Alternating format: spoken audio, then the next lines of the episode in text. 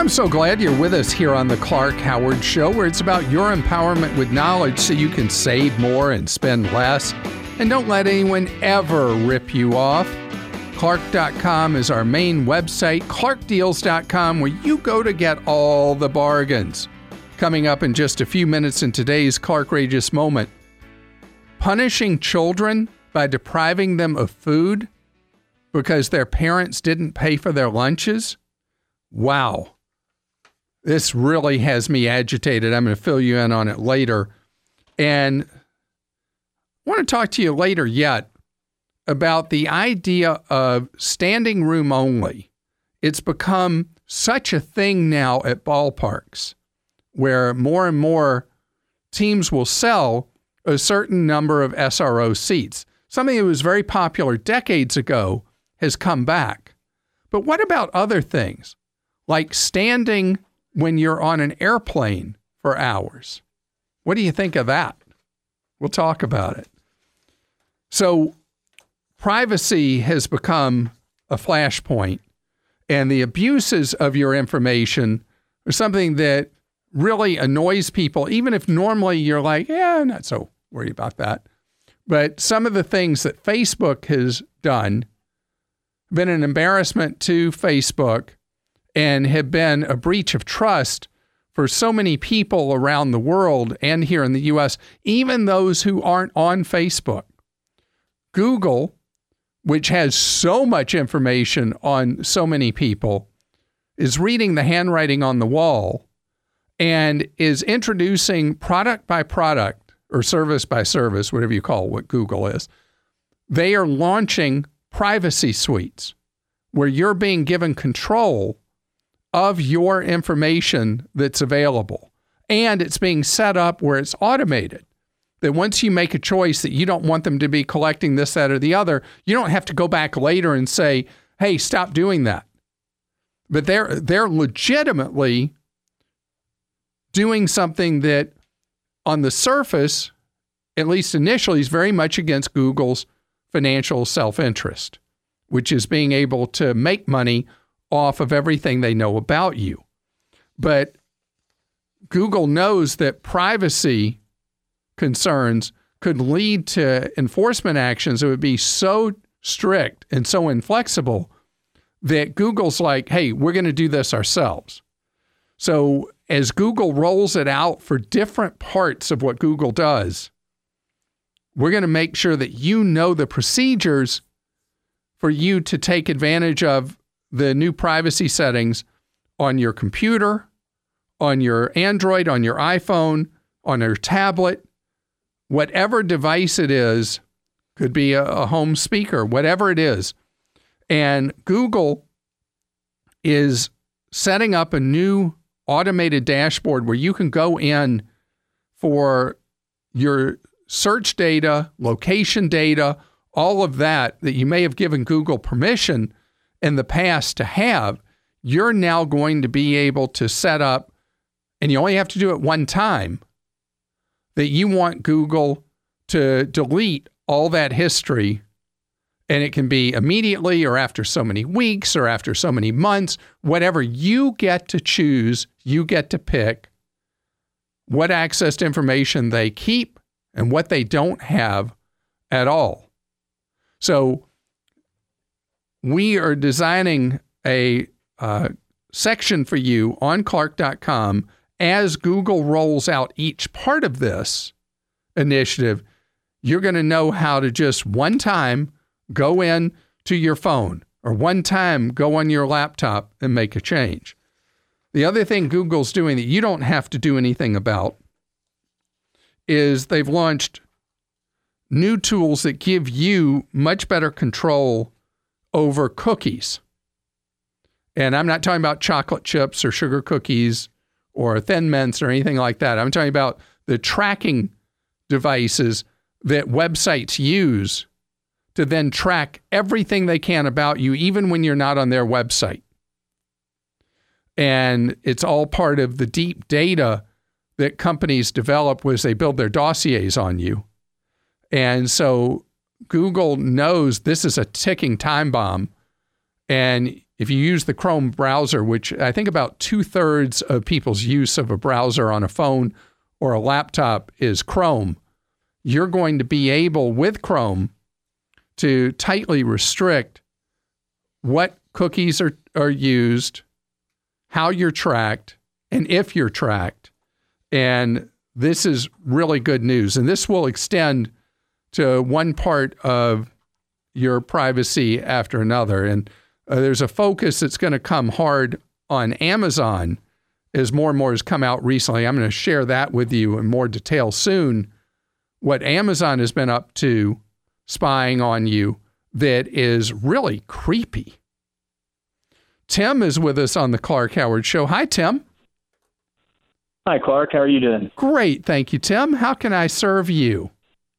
Well, um, I had a quick question about uh, an organization to help me uh, offset the price of uh, uh, my utilities.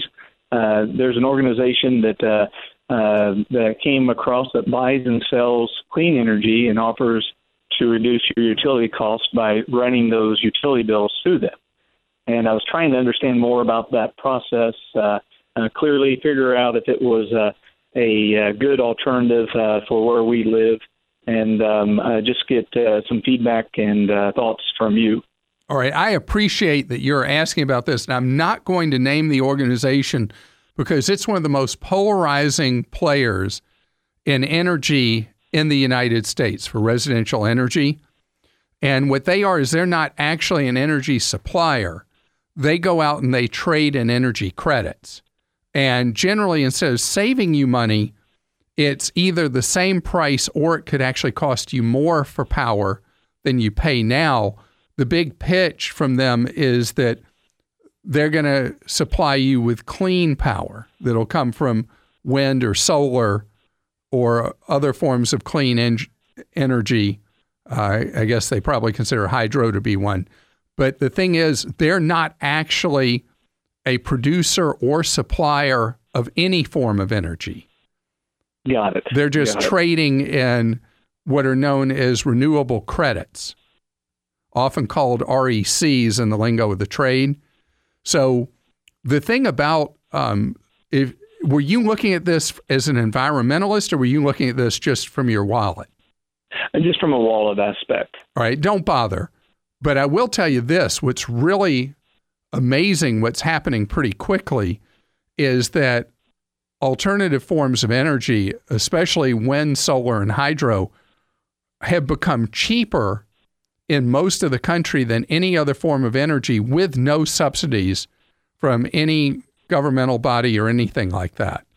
Because the Right. the advances with them are so good that uh, traditional power plants, most often powered by coal, are closing at a very rapid clip. And it's giving us a lot cleaner air in a lot of the country. But the big thing, people don't ever want to pay, except for a tiny sliver of people, don't want to pay extra money to have, quote unquote, cleaner energy.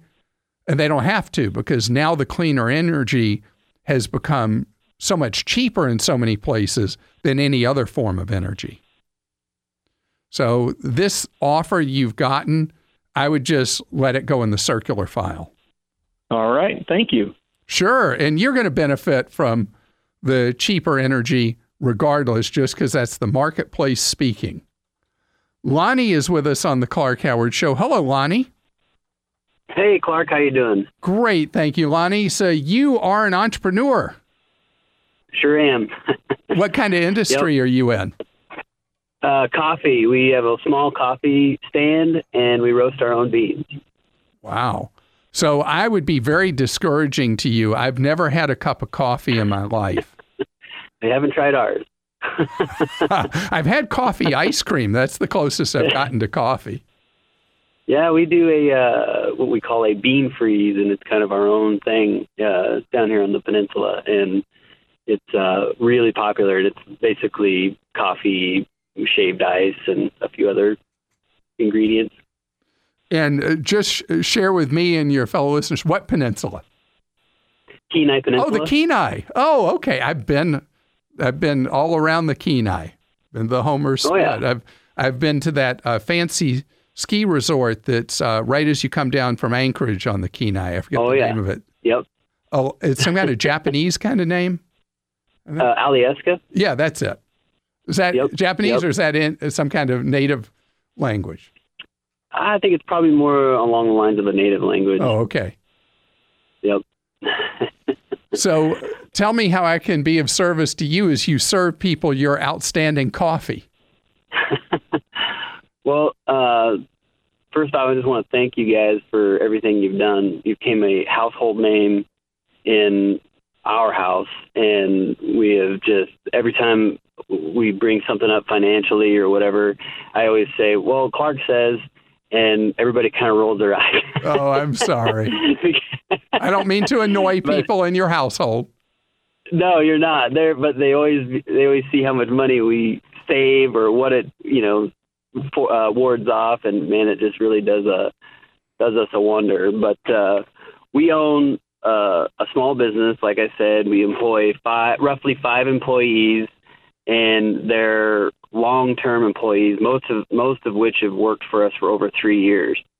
And I'd like to give them something back in way of like a bonus, but it's hard to gauge, say, a bonus compared to this person only works part-time or this person works a lot more. And so I thought of something a little outside of the ordinary, I guess, or outside of the box, and thought of maybe like the Daddy Match, which you use, um, of going, say, dollar for dollar every month up to a hundred bucks, giving a total at the end of the year a um, um, twelve hundred dollars, right? And taking that money and donating it into a Roth I R A in there that they control, that they have, and that they run. But I'm not sure how that would work if you're just giving them, say, a gift, you know, if there's a gift tax associated with that, or All right, uh, so, I just don't want them to get taxed twice. Right, right. And you want to make sure that you get benefit of having paid it. So if you Absolutely. give them the money, it's just looked at as additional compensation. On the right. other hand, yep. if you set up what's known as a S E P I R A, which costs you okay. like nothing to do, and it, it's it's different. It wouldn't be like a Roth that it's um, after-tax money, but you can do a S E P, and you can do employer contributions into their S E P. And there's almost okay. no paperwork involved. In a year you can't afford to do one, you don't do one. In a year you can, you contribute on their behalf. And you could do a ratio where people that are full-time get a full share and people who are half-time get a half share or whatever. I mean, you can set it up where it'll work for them and for you. Okay. And so yeah, uh, you can do the S E P with any of the discount financial houses. You can do it with um, Vanguard, you can do it with Schwab, you can do it f- with Fidelity, and they'll walk you through the rules. And do you have an accountant for your business? We do, yes. So your accountant could uh, probably has other clients that do S E Ps and could give okay. you the basic drill on it as just part of routine talking to your accountant. Okay. But yeah, it's great because I love it because the more you can do to show appreciation to your employees and at the same time getting them in a mode where they're saving money for their future, the combination, you can't get better than that. Today's Clarkrageous moment is something that has just touched people. And if you haven't heard about it, I want to make sure you know, because it just makes me ache to think about children being singled out for ridicule in a school environment. And I don't know what the administrators are thinking at this school in Rhode Island you're about to hear about in today's Clarkrageous moment. Scams, ripoffs, outrages. It's a Clarkrageous moment. So a school district that's a smaller one in Rhode Island, it's the Warwick Public Schools, has uh, nearly ten thousand students in their system, and they run from nursery school through twelfth grade. And so a lot of times the kids get to school and they don't have enough money to pay for a lunch, and they may not qualify for a free lunch under the school lunch program. But this school district is going to punish the children, not the parents who didn't give the kid enough money to get a lunch. The school system is going to give them a sandwich of shame. And the sandwich will be really obvious to other kids who did not have money to pay for their lunch. And so the kids are going to be given a sandwich with bright jelly in it and sun butter. And so that other kids will know, as like a scarlet letter, they'll know which kids have a bill due to the school district for lunch. Now, I just want to know what kind of inhumane administrator thinks it's a good idea to single out a child and humiliate a child because the parents didn't have enough money for a kid to get lunch. This is reprehensible and inexcusable behavior. I want you to know a kid who is singled out like that and potentially could be ridiculed, might be bullied, uh, might be made fun of. That kind of stuff sticks with a kid his or her whole life. And I I don't know how you feel about school lunch programs, school breakfasts, all that stuff. But if we're going to have a system in the United States like that, to then try to come up with a way to make fun of kids whose parents didn't send them with enough money is ridiculous and not the way we should be in the United States. I'm so glad to get to welcome you to the Clark Howard Show, where it's all about your empowerment with knowledge so you can keep more of what you make. So I mentioned earlier the idea of S R O, standing room only, that has become so much a part of the concert business and sports events, where people can, even at sold-out events, can potentially buy access to the arena or the stadium or the event as long as they're willing to stand for a couple hours for whatever event they're going to. And this idea of standing is one that's been batted around the airline industry for several years and now seems a lot closer to happening, where you would stand on an airplane flight in return for a cheaper fare. And with me to discuss this is the great David Lazarus, the consumer columnist extraordinaire of the Los Angeles Times. And David, it's great to have you here on the Clark Howard Show. Thank you, Clark. So you are expecting this, and you're not too thrilled about it either, are you? Oh, God, no. I think anyone who's ever set foot on an aircraft is thinking to themselves, really, it's going to be like riding the subway? And I have to say, no, it's not going to be quite that bad. In other words, you're not going to be standing there holding onto a strap and hoping that nothing bad happens. But we're getting closer. You know, what's amazing here is I looked at the F A A regulations for airline seats, and they do have requirements that you have to have a restraining system, you know, a seatbelt or something. You have to have sufficient uh, the room in place to prevent, you know, head injury, for example. But beyond that, not so much. For example, there is no requirement about seat width. They can make them as tiny as they want. There's no requirement about what's known as seat pitch, which is the distance from your seat to the exact same point on the seat in front of you. And again, they can squeeze you as tight as they want. And what's really alarming here is, in fact, there's a lot of references in the regulations not to seats, but to berths. And that's the thing that opens the door to these possible horror show contraptions that could be coming down the pike, because if we're not talking about seats and instead we're talking about the more ambiguous berths, well, that could be a whole lot of things. And when you look at some of the patents that are out there, you realize this can get really ugly. Now, when I fly on military transport, we're in these um, kind of upright hammocks, and uh-huh. they swing around, and they're they're well. For a relatively short flight, they're okay. right? Yeah, but they, they have different requirements as well for the military as opposed to commercial aviation. Let's face it, your typical soldier is in a lot better shape than your typical airline traveler and also is assuming less liability. They're able to, you know, accommodate whatever it's going to take to move the troops. But, you know, I was looking at, at uh, some of the things that were being shown recently at uh, an aircraft interior trade show that was being held in Hamburg, Germany. Now, wait, wait, and that that by itself, I mean, when people go to all kinds of weird trade shows, mm-hmm. telling people, yippee, I get to go to the airline seat show. Yeah, indeed. But, you know, to, to be clear, most of what's on display at these things is the high-end stuff, the first class and the business class configurations, and the industry is doing its best to try and make these more comfortable and more attractive because obviously those are the travelers that pay the most, but at the same time, there are a handful of big companies out there that are coming out with new economy class configurations that are designed for one thing only, and that is to squeeze more bodies into less space.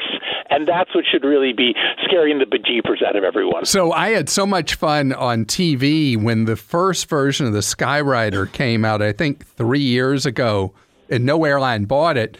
But the, at this show, the Skyrider people were back with a new version of what I guess is called a standing seat. Yeah, and this is Skyrider three point oh now.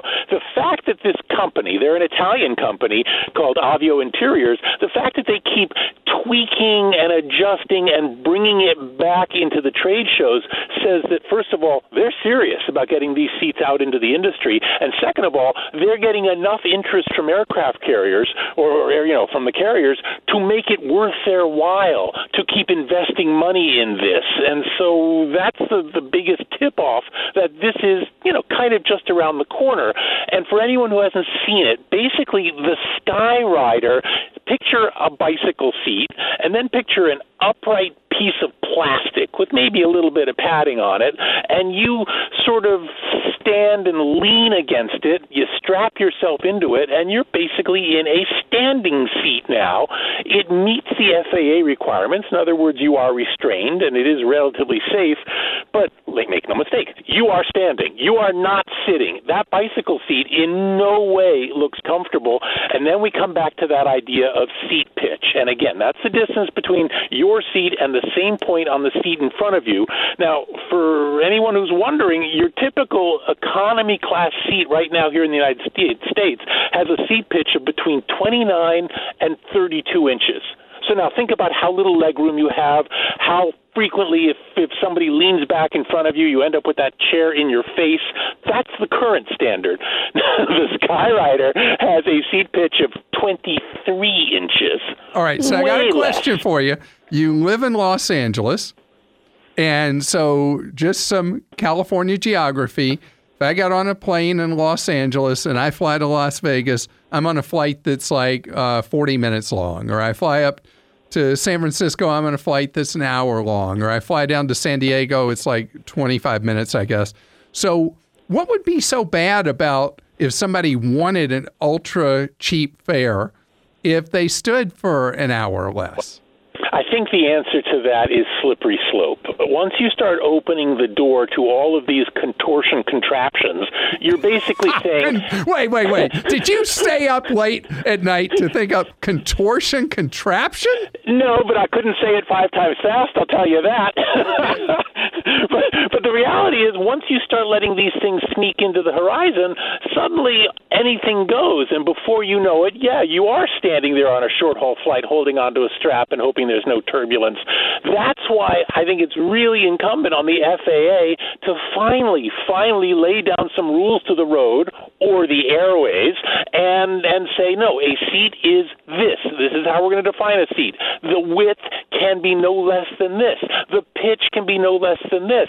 As long as you leave that vague, the airlines have every incentive to want to push and squeeze and prod. Before you know it, things are really messed up. And like I said before, there are patents out there that are really, really grisly, such as patents for like a bunk bed sort of device where you're in a chair and then there's another chair right over you that's kind of squeezed in. There's another one out there where you've got these hexagonal seats where the entire row has people sitting facing forward, alternating with people sitting facing backwards, so you can squeeze more people together. But the, the result of that is you're sitting there staring into someone's face. They call the that reverse. That. They call that reverse herringbone. Yes, I don't know why, what that expression means, but the idea of people facing each other, cattywampus to each other, is called that. So well, it's literally a, a can of sardines. I mean, that's yeah. exactly how you pack sardines, is, is in alternating ways so you can squeeze more sardines into the tin. That's the exact idea here, is that if you put people in alternating fashion like that, you squeeze more in. And even the patent itself acknowledges, yeah, this doesn't look really comfortable, but, you know, it works. So, and again, uh, so uh, I, I don't, know, I don't know if you place bets at the horse track or anything if you go to Vegas, but I just want you to place betting odds. What would you guess are the odds that we're going to have an airline in the United States that starts offering standing seats? Oh, absolutely. And and don't blame the airline. Blame us. Because the simple fact is airline passengers are guided first and foremost by price. We are not factoring in comfort. We are not factoring in safety. We were kind of assuming that there's going to be minimums of both. We are guided almost exclusively by price, and the carriers are responding to that by trying to lower prices as much as they can. But that, of course, means that you have to put more people into the cabin. You have to squeeze and push and tuck, and, and that's what they're responding to. So, yes, there's an element of industry greed to this, but also they're just giving us what we're asking for. So shame on us. So I've seen the enemy, and it is us. Big time. Yeah. Thank you so much, David Lazarus. Have a wonderful day. Thank you. David Lazarus, the consumer columnist extraordinaire from the Los Angeles Times. And John joins us on the Clark Howard Show. Hi, John. Clark, how you doing? Great, thanks. Are you ready to stand on an airplane across the country? I am. Uh, I am a traveling salesman. I am a Southwest Airlines lover, and you can squeeze me in. Just give me a cheap fare. That's really all I. That's all I demand. Real honestly, I, I don't need the space. I just need the cheap fare and get me to where I'm going. All right. So I'm flying Southwest tonight, and my boarding number's A twenty-two. So I'm not going to nice. get the emergency exit row aisle tonight. No, I think you, you you have a shot at it. You I think once you get past eighteen, you're not going to get that. Yeah, fair enough. Fair. And again, I, I don't. I just seek for a window seat so I can lay my head, take a little nap, and wake up and, and go do business. So uh, I, for for for someone like me, I, I I just want the cheap fare. So I guess I am the enemy, maybe, that you're talking about. That's funny. Well, how can I serve you today? Because some of your money's been run off with. Absolutely. Um, so my wife and I are, are movie connoisseurs and consumers. We we love movies, and our children are older, so we joined the movie clubs the past, I don't know, year, year and a half, maybe, I don't know, two years. So we started with the MoviePass and enjoyed that, and then they started getting wonky with what they offered. Um, and so then we jumped over to the other movie club. Can I say the name? Clark, yeah, you say, you say them all. Go ahead. Sure, very good. So then we jumped over to, I guess, a Cinemia, or however you say the name of this particular company. I think Cinemia is how I always said it. Cinemia. So, and we enjoyed them for, I don't know, three, four months, something like that. And then they started getting a little bit wonky with fees and things like this. And again, we're we're doing two, three movies a week. So I don't mind paying a little dollar here, dollar there, that's fine. But then uh, in March, hey, the plans have changed. You got to renew. Um, so we renewed, and I thought I chose the monthly renew rate. Which but they I bill you the year in advance because they needed cash. Yeah, well, yeah. So I thought I charged did the twelve dollars a month, but they charged me for the full year, which was like right. almost ninety dollars right. uh, for the full year. And so then I guess somewhere around the middle of April, Uh, we st- tried to use it, start going back, and we kept getting errors with trying to get our movie ticket. And then finally, what, a couple of weeks ago, we log into their website to shoot an email to see what's going on, and we get the letter of, hey, we're out of business, sorry, appreciate your business. And so, so do I'm they have out so ninety dollars? You're out ninety, not ninety times four. My my Visa card was like eighty-nine and some change for right. March is what they charged my Visa card. All right. Well, then, have you disputed the charge with Visa for failure to deliver goods or services?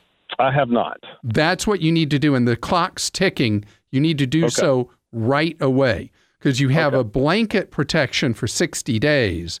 And then okay. after that, you get into a back and forth with your credit card company about prorated. Is it too late and all that? And a lot's going to depend on the individual credit card company, how they behave. But you want okay. to do um, a dispute, a merchant, you know, a, a dispute over the charge immediately. And okay. most of the credit card issuers, if you have online access to your account, you can go yeah. on and you can initiate a dispute right online immediately. And you okay. will not be the first person they've heard from with Cinemia. Very good.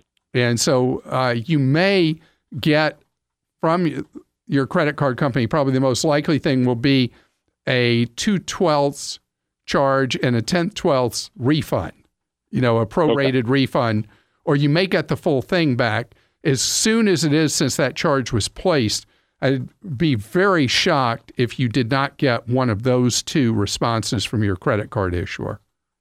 Very good. I, Clark, I'll do that, and uh, we'll see We'll see how that turns out. And please let us know what does happen after you've done the credit card dispute, because I'm hearing from so many Cinemia people. We'll do it. And look at the A M C program as a replacement.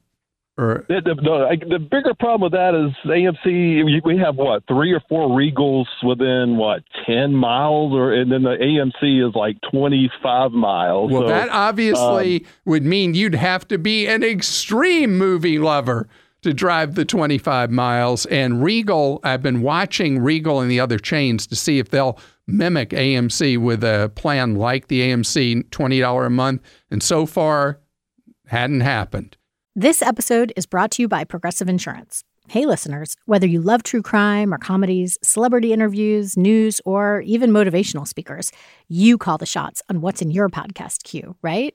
And guess what? Now you can call the shots on your auto insurance, too. Enter the Name Your Price tool from Progressive. The Name Your Price tool puts you in charge of your auto insurance by working just the way it sounds. You tell Progressive how much you want to pay for car insurance. Then they'll show you a variety of coverages that fit within your budget, giving you options. Now, that's something you'll want to press play on. It's easy to start a quote, and you'll be able to choose the best option for you, fast. It's just one of the many ways you can save with Progressive Insurance. Quote today at Progressive dot com to try the Name Your Price tool for yourself and join over twenty-eight million drivers who trust Progressive. Progressive Casualty Insurance Company and Affiliates. Price and coverage match limited by state law. Brian is with us on the Clark Howard Show. And Brian, you're looking at doing a private placement in real estate investing. Tell me about that if you could. Yeah, thanks, Clark. Uh, so what I was wondering about, I've seen some of these, uh, I guess maybe they're, I don't know if they're crowdfunding sites or what you would call them, but you know, interested in investing in real estate, but don't necessarily want to, you know, buy and sell individual properties, and just wondering uh, if these are good types of investments and what types of things I should be considering if, if I, you know, were to invest in them. I don't like any of them that I've seen. You have upfront fees that tend to be uh, one to two percent for getting mm-hmm. involved, and then management fees moving forward that they control. And can okay. be as much as they want them to be or as little. And in these private placements, you have virtually no control and your money's not liquid. So okay. if you're interested in diversifying your money, I like for you to go into a real estate fund that you can buy as, um, if I say E T F, exchange traded fund, is that a term familiar to you? It is, yeah. Okay. So you can buy a real estate E T F with no commissions in or out from many sellers, and typically ongoing management fees that are a fraction of one percent per year, maybe as little as zero point one five or something. And then you're extremely diversified in real estate investing rather than with okay. these private placements, with the number of properties they own is not sufficient for really diversifying what you're invested in. Okay, yeah, because I've seen some, they seem to offer good returns up front, but... That's what they say. Out, yeah, just trying to figure out what... Because they're private placements, those amounts they say you earn are really just, they could throw any number out there. Okay. But the biggest thing is that in addition to the better tax treatment, if you go in a REIT index fund or a REIT fund or a REIT exchange-traded fund, is that you have the ability to get in or out whenever you want, in right. addition to very favorable tax treatment and extremely low costs, and you're diversified.